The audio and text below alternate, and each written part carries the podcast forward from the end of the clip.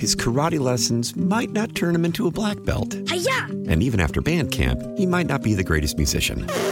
But with the 3% annual percentage yield you can earn on a PenFed premium online savings account, your goal of supporting his dreams Thanks for everything, Mom and Dad. will always be worth it.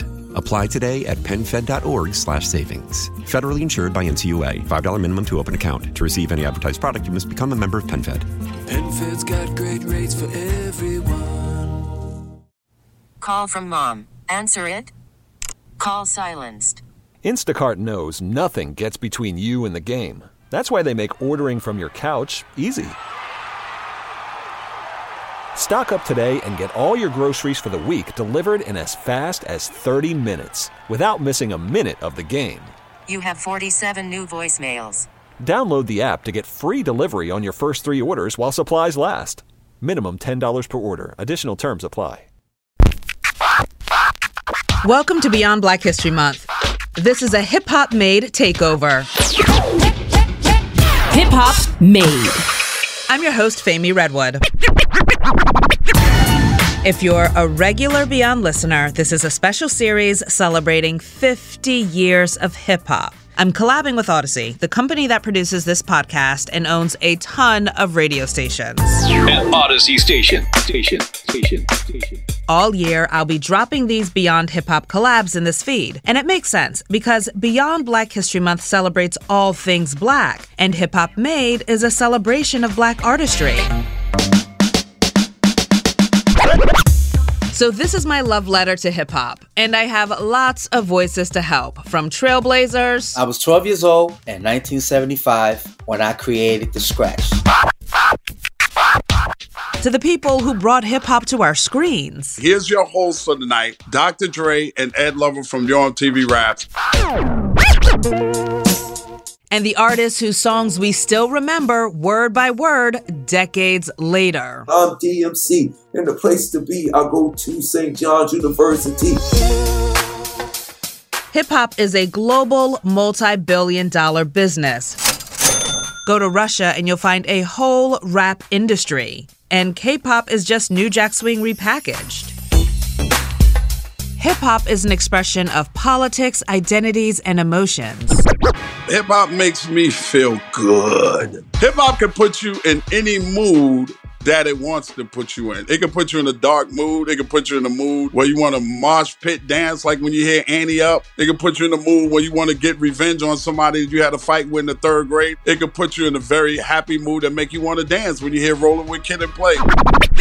Born in the Bronx, Kool Herc had a sound system. hip hop grew out of block parties and spoke to communities who were ignored by the government. The music told those stories. It was basically an urban newscast, and maybe that's one reason why I connect to it as a journalist. Because you have to remember, there was a point in time when media outlets were not covering black neighborhoods fairly. That's why in 1988, Public Enemy's Chuck D told Spin magazine, Rap is Black America's TV station.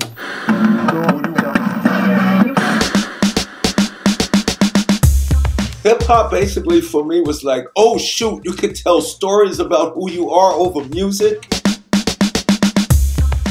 To understand the birth of hip hop, let's start in the 60s.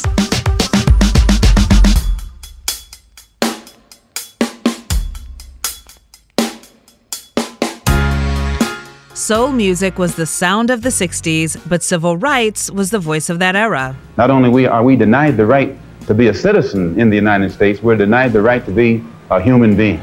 Leaders in the Black Power movement emphasized racial pride. This includes spoken word artists who paired jazz with protest poetry, like the Last Poets. They lied and we cried and we tried to question why. For thousands of years they built upon a lie. From rock and roll right to the pyramids, they could never give us credit for the great things we did. They lied. My name is Abiodun Oyewole, and I'm one of the founding members of the Last Poets. My name is David Nelson, and I'm very pleased to have walked on the stage on May 19th, 1968. Their first performance was 55 years ago in Harlem. Their guiding lights, Black Pride and Revolution. We brought on an attitude that would make people think more about how we could best liberate ourselves without bloodshed. They also brought on a blueprint for what would become hip hop. When we're called the godfathers of hip hop or the progenitors of hip hop, I take that with a grain of salt because the truth is that rapping over some rhythmic instrumentation, I'm sure that it was taking place in Africa a long time ago because it seems to be a natural flow of things. We had the djembe, that was the big big mouth drum, the big mama drum. And there were people who were probably sending messages vocally along with the rhythmic patterns behind the message. And the hip hop world was actually trying to model themselves after that too, except that they used the heavy bass beat, which is really the heartbeat. And they just blew it up. They made it loud, and uh, they said words over top. There's a connectivity in all of this, but David makes it clear. It's undoubtable to me that the last poets are the first rappers. Just listen to one of their poems. I'm the father of the rappers, and I come to say you have to learn to rap in a certain way. You can't be all boogie, can't be all play. You got to check out the scene and have something to say. You need to use lively colors, not commercialized gray, and educate the people to a brand new day. Because I was rapping before you were born, and I'll be rapping after you're gone. See what I mean? People who've been in the game for a hot minute definitely draw a line between the last poets in hip hop. Sometimes I go back and look at that episode. I'm like, look, I was like on the verge of them killing me. I'm gonna go back and look for that episode. They are not happy with Master Wu. That's Ed Lover, former host of Yo MTV Raps, current host at 94.7 The Block in New York City. You know, my uncles coming over my house and bringing their records, and, and me hearing Pigmeat Markham. Pigmeat Markham was a comedian. In 1968, he released the song Here Comes the Judge. It sounds kind of like rap. Another one of my uncles was really like pro black, radical type of dude. And him bringing the last poets over. So I guess that was like the really like the first introduction into what would become hip hop. That rapping style. If you go back and listen to Here Comes the Judge by Pigmeat Markham, he was rapping then, but they just didn't they didn't call it rap. What the last poets were doing was leading up to rap. The Last Poets released their album in 1970. By this point, neighborhoods were dealing with major changes. This was especially true for the South Bronx. White flight, the construction of a highway that cut through the community, increases in crime, including arson.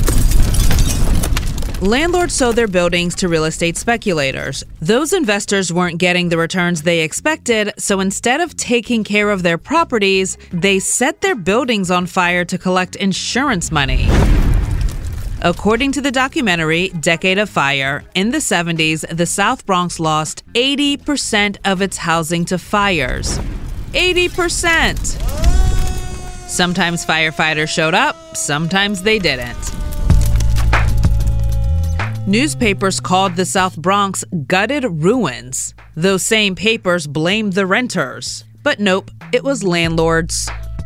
According to the nonprofit BronxRiver.org, the insurance payout during the 70s was the equivalent of $50 million today. Politicians turned their backs on black and Latino neighborhoods. Landlords got richer, and the people who lived there suffered. But there was still joy. You worked hard for the Friday, Friday, Friday, Friday. That's Rich Nice. He's a producer. He also helped get the Universal Hip Hop Museum off the ground in the Bronx. Think of him as your hip hop historian. When the Friday came, you wanted to forget about the week. You wanted to forget about the fires. Enter neighborhood block parties. These parties were gatherings of people to release the pain and the frustration of what was going on at the time.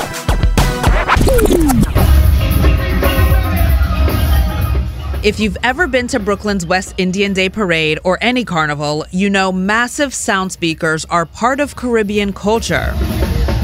That's what Clive Campbell was used to when he immigrated to the Bronx from Jamaica in 1967. He was also used to an eclectic music selection. His father listened to everything from Nat King Cole to Ella Fitzgerald. Clive's friends in Jamaica called him cool, and kids in the Bronx called him Hercules, which he did not like. So he told people to start calling him Kool Herc. His family's first home in the Bronx burned down.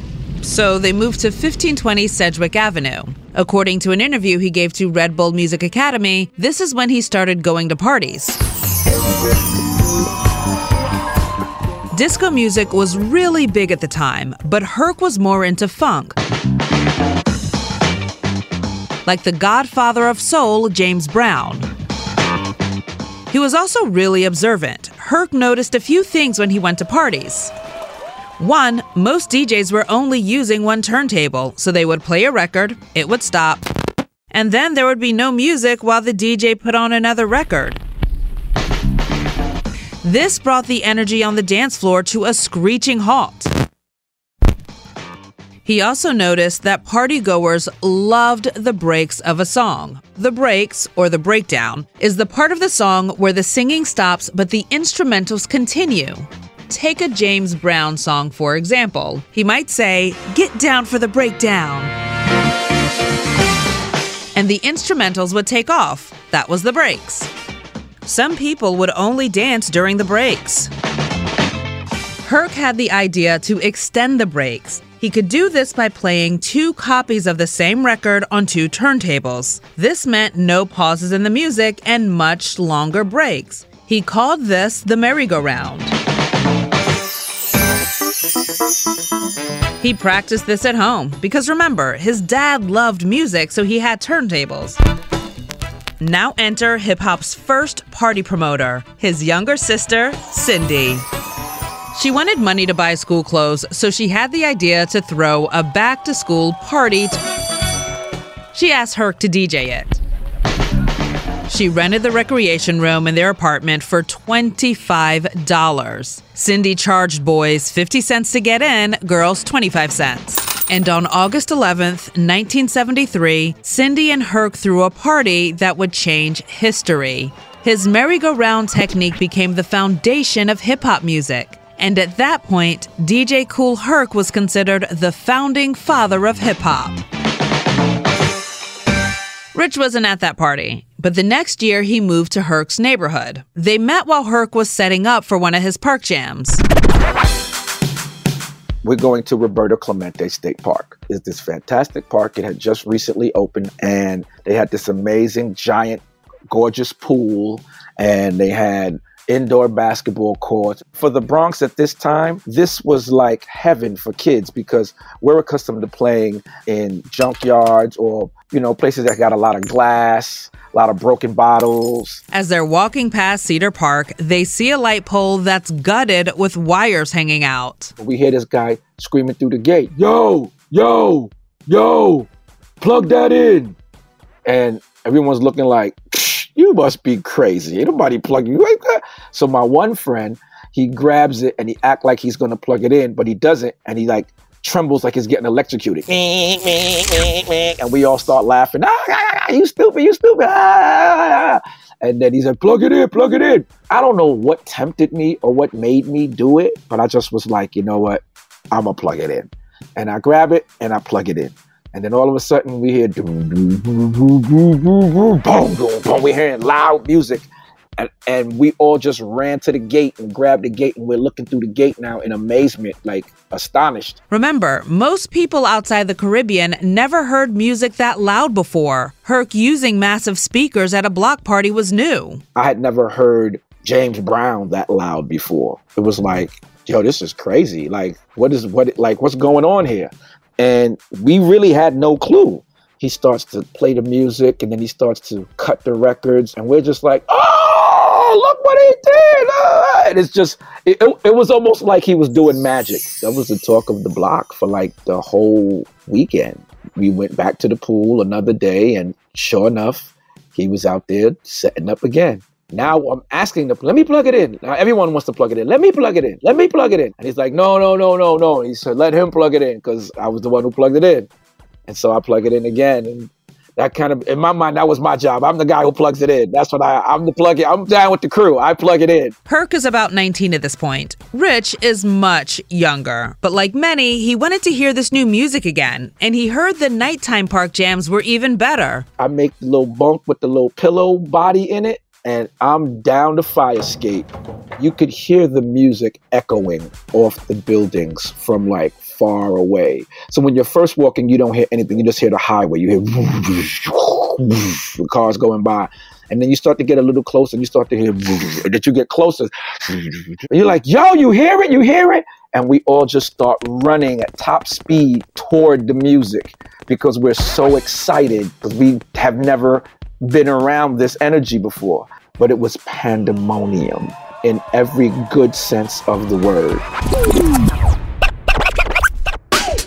Plug It In Kid found himself behind the ropes. This was a big deal. Being behind the ropes at this time is equivalent to being backstage at a concert. So if you're behind the ropes, you have clout, you have juice, you're down with the crew. If it got too crowded, then they pick up the mic. If you're not down with the set, get from behind the ropes. If you're not down with the set, get from behind the ropes.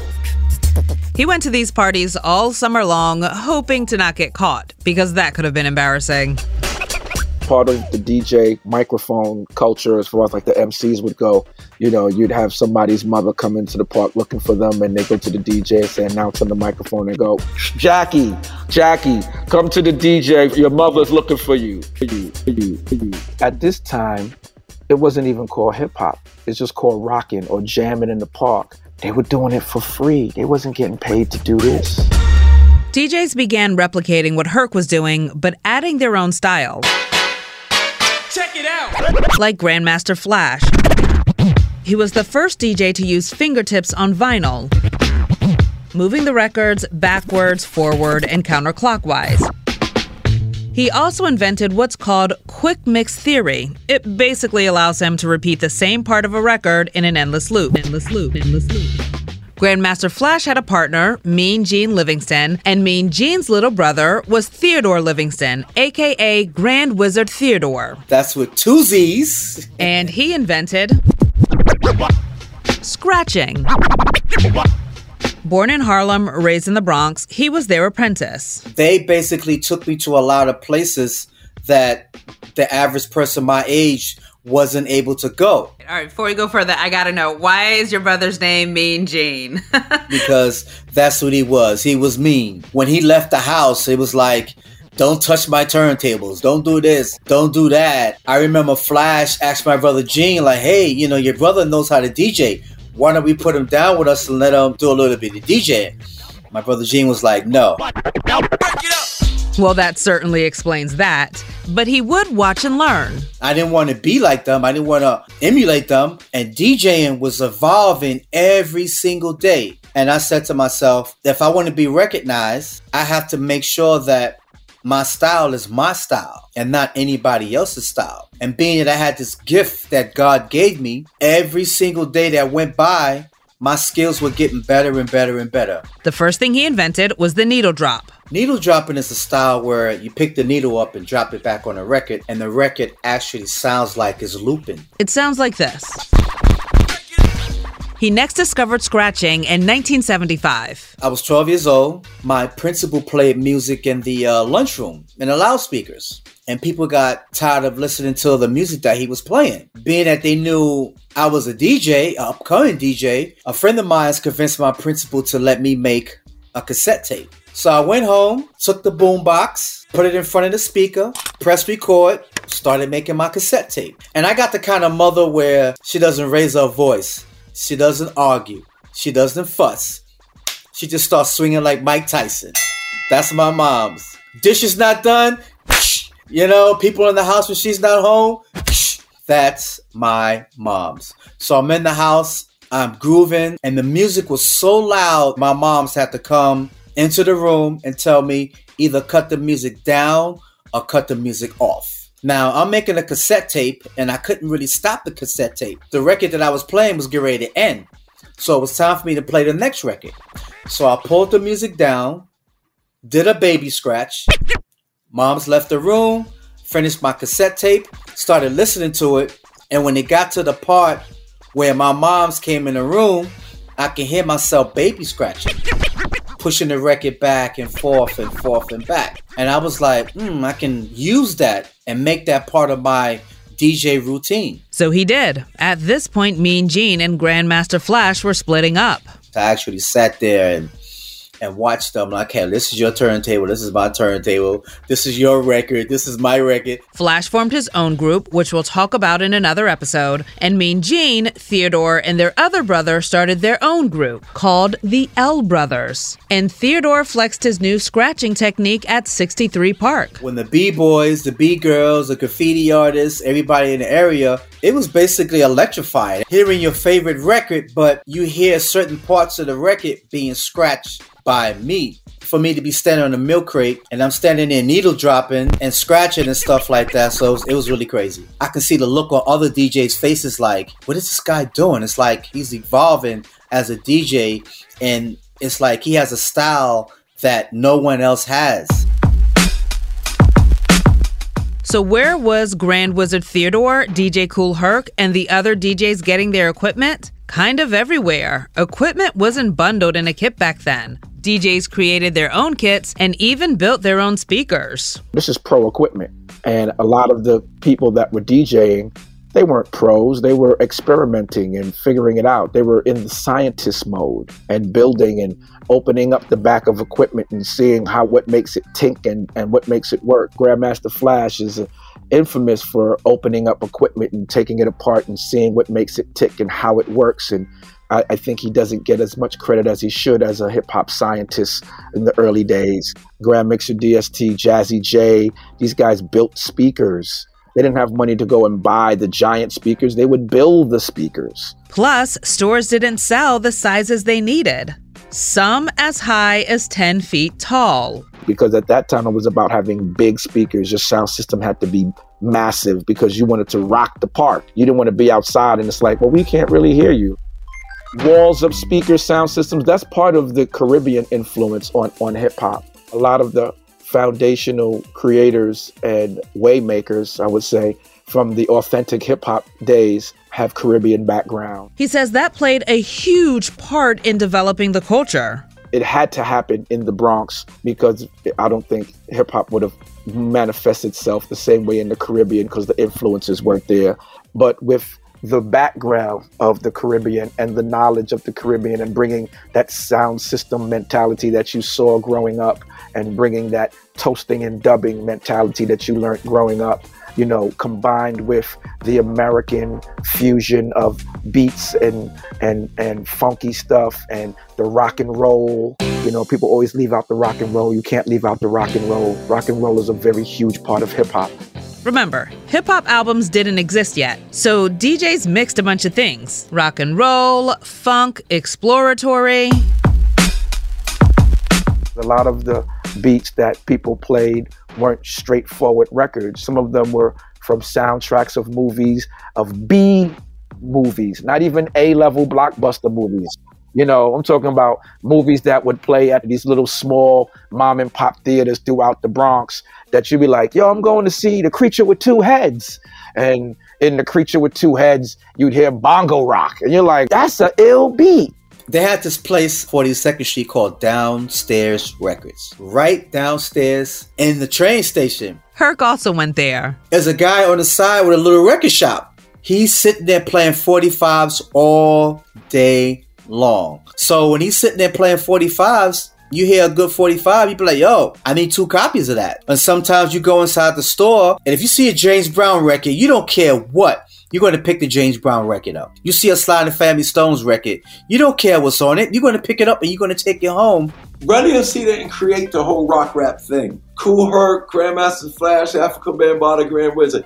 When you came to a block party or a park party and they had crates of records. In those crates were all the disco records people threw away once they started saying disco sucks. Yo, we could use those bass songs. Give them to us. In those crates was jazz, was funk, R&B, and of course Parliament Funkadelic. But people don't realize in the crates was a bunch of rock records. Kiss, Aerosmith, Van Halen. DJs combined everything. Hip hop is everything from Bhangra to opera, as long as it had a beat. You know, it was never about black music per se. It was just about good music. That's all that mattered. It didn't matter if it was made by a white band or a British band or a Latin band or a black band, if it had a beat and it was funky, it got played. DJs would cover their records so that no one would know what record they was playing so that no one couldn't go get the record and play it at their party. What made a DJ special is you would have to go to a Kool Herc party to hear Apache. You would have to go to a Kool Herc party to hear the Mexican because those are records that he found and he wouldn't let no one know what it was and he would play it and you would go, "Man, you know, this is this is crazy." So, how did MCs get into the picture, especially considering DJs were the main attraction? DJs needed a master of ceremonies, aka an MC. Where people would get on the mic and say things because Herc had this echo chamber. And this echo chamber would you would just say, yeah, yeah, one, two, two, two, one, two, two, two, cool, Herc, Herc, at the B boys, boys, rock on, on, on. And that would just stick in your brain the whole time you'd be in school. You'd just be hearing rock on, on, on, be boys, boys, boys, rock on, on, on. And you're just like, I just wanted a microphone so I could do that. I would tell my dad I need a microphone, blah, blah, blah, and we get a microphone in the house. And you would think I'm going to do a whole lot on this microphone. All I would go is, be boys, boys, boys, rock on, on, on. And my sister would go, that's it? And I'll go, what? I did it. What do you mean? I, I did it. But did he though? Initially, MCs made announcements, things like so and so your mama's looking for you. They would also stop arguments. In the next step, MCs started doing a call and response. Shout to guys like Keith Cowboy. Shout to guys like Lovebug Starski. He says the next evolution was really big. People started doing melodies and being creative, making their own rhymes and changing popular songs. And commanding the crowd and being able to be in control. And because what happens a lot of times is when that music stop, a fight gonna break out. So you gotta keep the music going. No, you got a, a park full of kids that got a lot of energy. That sonic youth is there. So that music stop hey, somebody got to get mic. Yo, yo, yo, yo, what's up? What's up? What's up? What's going on? Well, yo, who's in the house tonight? Who's in the house? Blah, blah, blah. Yeah, if you got on clean underwear, somebody say yeah. And they would say yeah, you know, or if you, you know, if you got more than a dollar in your pocket, let me hear you say hell yeah, hell yeah, you know, whatever it was. Or if you find and you know it, somebody say that's right, and you say that's right. Whatever they had to say to stop them from going, we about to tear this park apart because the music is ain't playing. And then maybe a speaker might have blew or a wire came out or someone kicked the plug out. That was very common. Someone would kick the plug out by accident. And then you had to plug the plug back in and then everything start up again. And then and the beat start and everybody go back to doing it. And you would have never thought anything happened. So that was a very important part of the MC as well. When they say master of ceremony, sincerely the master of ceremony, controlling the crowd, making sure that things didn't get out of control. It could go left at any moment. Like something could happen in the crowd. If somebody start running, grab the microphone. Yo, yo, yo, yo, don't run, don't run, don't run. Everything is okay. It's nothing wrong over there. Somebody just had a little fight. It's a fight. It's a fight. Come on, everybody, you fight every day. It's a little fight. They cool. They cool. Just be easy. Just relax. Be chill. Be chill. Calm down. We ain't here for the fighting. We here for the music calm down. Y'all like music? Okay, we're going to get some music in a minute. This evolved into MCs putting stories together over music and freestyling. The Last Poets, Abiodun, had a full circle experience with this. The first time I got exposed to hip hop, I was upstairs in my apartment, and there were some kids downstairs in the park rapping, and I heard them, and I I was curious as to what they were saying, what they were doing. And I went downstairs and I listened. A couple of lines from my poem was in this kid's rap. And I, I told uh, my wife at the time, I said, this is crazy. I said, I just heard a kid actually rapping and using a line that I'd written in New York, New York, the Big Apple. It was just their way of, I guess, socializing with each other. But that was the first time I'd ever really got a witness his experience with hip hop grew even more when he did a song with Melle Mel.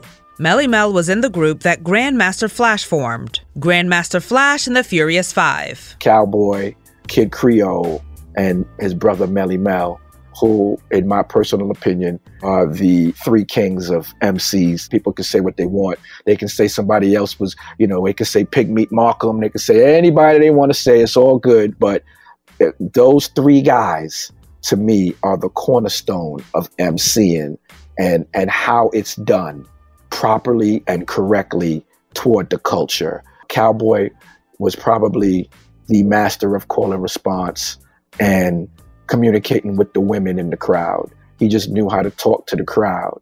Uh, Kid Creole and that echo chamber, if anyone ever could get their hands on a tape of Kid Creole on that echo chamber, it was like none other. It was magical. And then I call it the superhero voice with that big, giant, commanding voice that could just rock the party was Melle Mel. Everyone didn't hear DJs like Kool Herc or MCs like Melle Mel at the same time. Two things to remember. Number one, there were no recorded albums yet. And number two, Rich says you experienced hip hop depending on where you lived. Because most people, specifically if you were young, you weren't able to just pick up and go.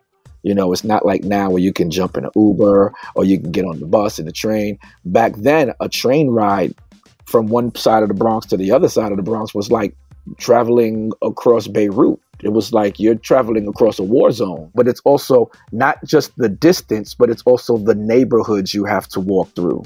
So if you're walking through a neighborhood that you don't know someone and then somebody's on their stick up kid vibe, you could have an issue. Rich says hip hop spread to Harlem and Mount Vernon, then went to Brooklyn and Queens. That's where Darryl first heard it. It was crazy to hear these boys and girls in the Bronx when the Bronx was burning, and also how good they were on the mic. It blew me away. When everybody in Queens started doing a hip hop thing, there was also an explosion of tapes, live tapes of Grandmaster Flash and Grand Wizzard Theodore. The way I heard the music that was taking over the Bronx and the hip hop that was going on was tapes. You know, I still have family members that lived up there that had those tapes. And you would get those tapes and you would hear them and you'd be like, well, who's this guy? Well, that's DJ Hollywood. And you'd be like, well, can I get a copy of that? And then, you know, you would copy it and you would have that. And who's this guy? Oh, that's, you know, that's um Busy Bee. You know what I mean? You'd be like, oh wow, he's dialed at the ball, the dang a dang. And you would want to have that because nobody else in your neighborhood had it. I remember going to visit family in Brooklyn during Labor Day, and I would go out with a tape of hip hop and I would play the tape, and they would go, What the hell is that? And I was like, this is what they're doing uptown. It's just a park jam, park jam, park jam. What are you talking about, park jam? Yeah, we'd be in the park and they play this. They play music in the park as a band. No, it's not a band. We're talking about this two turntables and a microphone. And they're like, "What are you talking about?" But once it caught on, everybody wanted one of those taped shows. Sometimes you get a tape of a tape of a tape of a tape, and it didn't matter how nasty that copy was. You still had you a piece because you couldn't buy it in the store. Couldn't hear it on the radio. Those copies are how they spread across the country. You'd have people in the military who would go to the military and leave New York and take some tapes with them. And then you go to, to the Carolinas where your boot camp is at and you playing your tape. And here comes Billy Bob, who ain't never heard hip hop before. And Billy Bob said, Hey man, what that you playing there, man? That thing sound kind of cool. And it's like, oh, this is hip hop from New York. Hey man, I like that. Give me a copy of that. And now Billy Bob is going to wherever Billy Bob is going in the world. And he's taking that tape with him. And now hip hop is moving and it's starting to to transfer and, and, and move around the planet. As it moved, it became harder and harder to trace, which is likely why one person says, I'm the first person to do something, and someone else says, No, I was. Hip hop was like glitter. And once you went to the party and someone threw the glitter in the air, you left with it and it's like, because you know what it is. If it's 15 of us and one person got on glitter, how many people got on glitter? All 15. And that's what hip hop was. If one person had hip hop and went around 15 people, at the end of that night, everybody left with a piece of hip hop. And 50 years later, the glitter of hip hop is still here. It's worth noting there are some DJs and MCs from the 60s and 70s who say another DJ predates Herc, but Rich says it's not about who was just spinning a record. It's how he played it, and it's when he played it, and it's what part of the record he played consistently over and over that created what we call the culture of hip hop.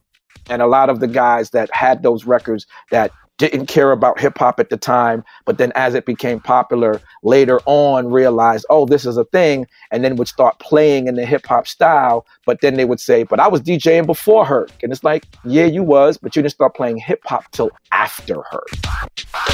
When you talk about the culture of what we do, it starts there. And Darryl says all those starts need to be recognized. The bad thing about hip hop anniversaries is it gets dominated by us record making cats. He says when people think hip hop, they think the music making industry. He says if you look at it through that very narrow lens, you kinda exclude hip hop. The best period in hip hop is the period before recorded rap because when it got recorded, it became the music business. Hip hop to me had nothing to do with show business. It had nothing to do with selling records. So that's what's been pissing me off ever since I got in the game. The greatest that ever do it is those boys and girls that started this. The breakdancing, the graffiti, those things are excluded from the conversation. FYI, we will talk about all those initial elements of hip hop, including graffiti and B boys and B girls. We will also talk about what happened later in the 70s, but that's going to be in the next episode.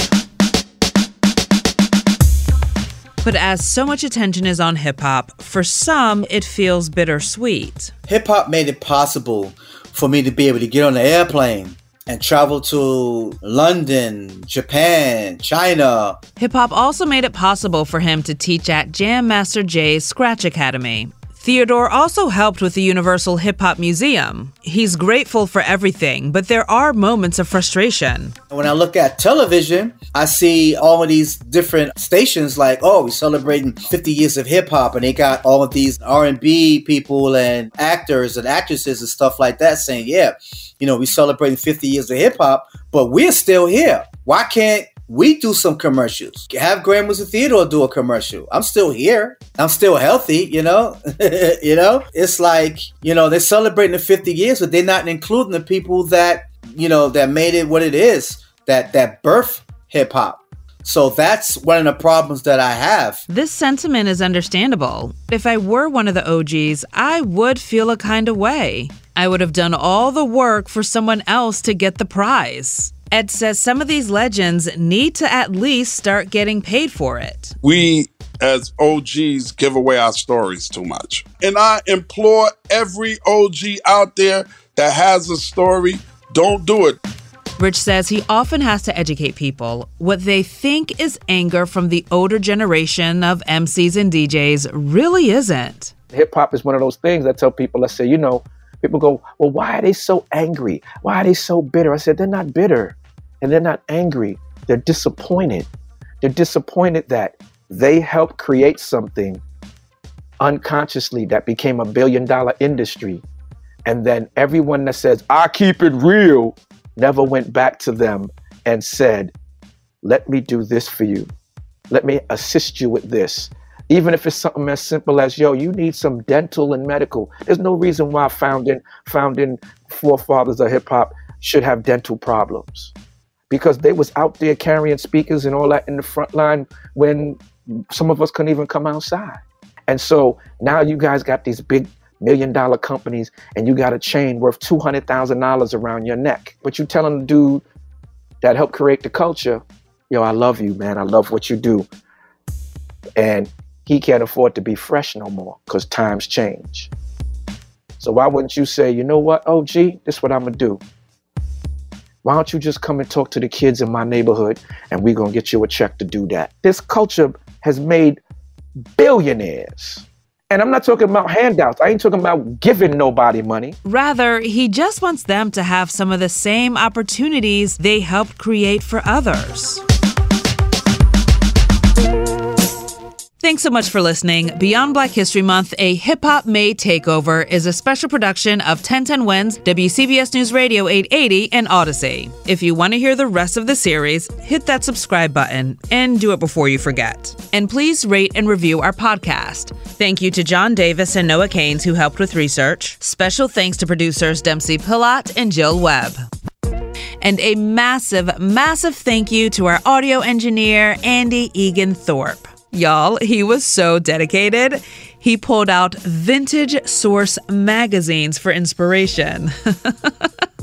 anyway, I'm your host and managing producer of podcasts, Femi Redwood. Thanks for listening.